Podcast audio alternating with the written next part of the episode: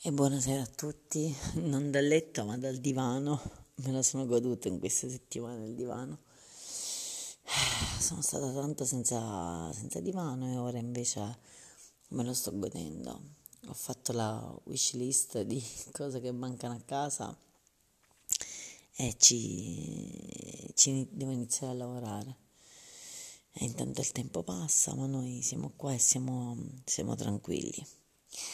E il talk to share di stasera è Father and Son, che non dovrebbe essere così, dovrebbe essere più che altro anche la nephew, però mm, il rimando palese a, a mio padre è forte.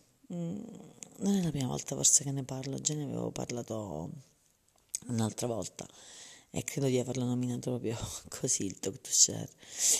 E asciugando i capelli a mia nipote ho proprio la sensazione tattile di, di mio padre che asciuga i capelli a me. E mi manca. E, e analizzavo il rapporto, il fatto di avere una bambina a sette anni che è meravigliosa, tranquilla, intelligente, perspicace. E... Eh, ricordo a malapena, credo forse di non averle mai cambiato il pannolino o solo una volta. È come se ehm, fossi lontana anni luce dal concetto di, di mamma o di avere un bambino, che non è detto, attenzione, mia cognata, la mia ex cognata non è che aveva cambiato milioni di pannolini prima di diventare madre, nemmeno mia madre, o... però non lo so, questa sensazione un po' mi lascia l'amaro in bocca. È un po' come diverse situazioni che mi lasciano l'amaro in bocca, molte altre invece mi fanno trascorrere il tempo in maniera veramente veloce, come seguire lei in bicicletta, essere in piazza il sabato sera insieme a una miriade di mm, bambini e di adolescenti, il preparare da mangiare, il uh, guardarla, mm, non lo so. Sicuramente l'amore in bocca, questo retrogusto è dato da tante altre situazioni, piccole gite fatte di sabato,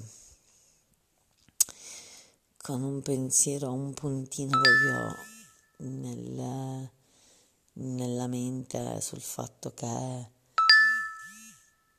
eh, sul fatto che io abbia dei pensieri sessuali e siano soltanto miei probabilmente come il fatto che altra gente abbia dei pensieri sessuali e io no come il fatto diversi fatti di mercoledì, eh, volanti, progetti di viaggi e di situazioni.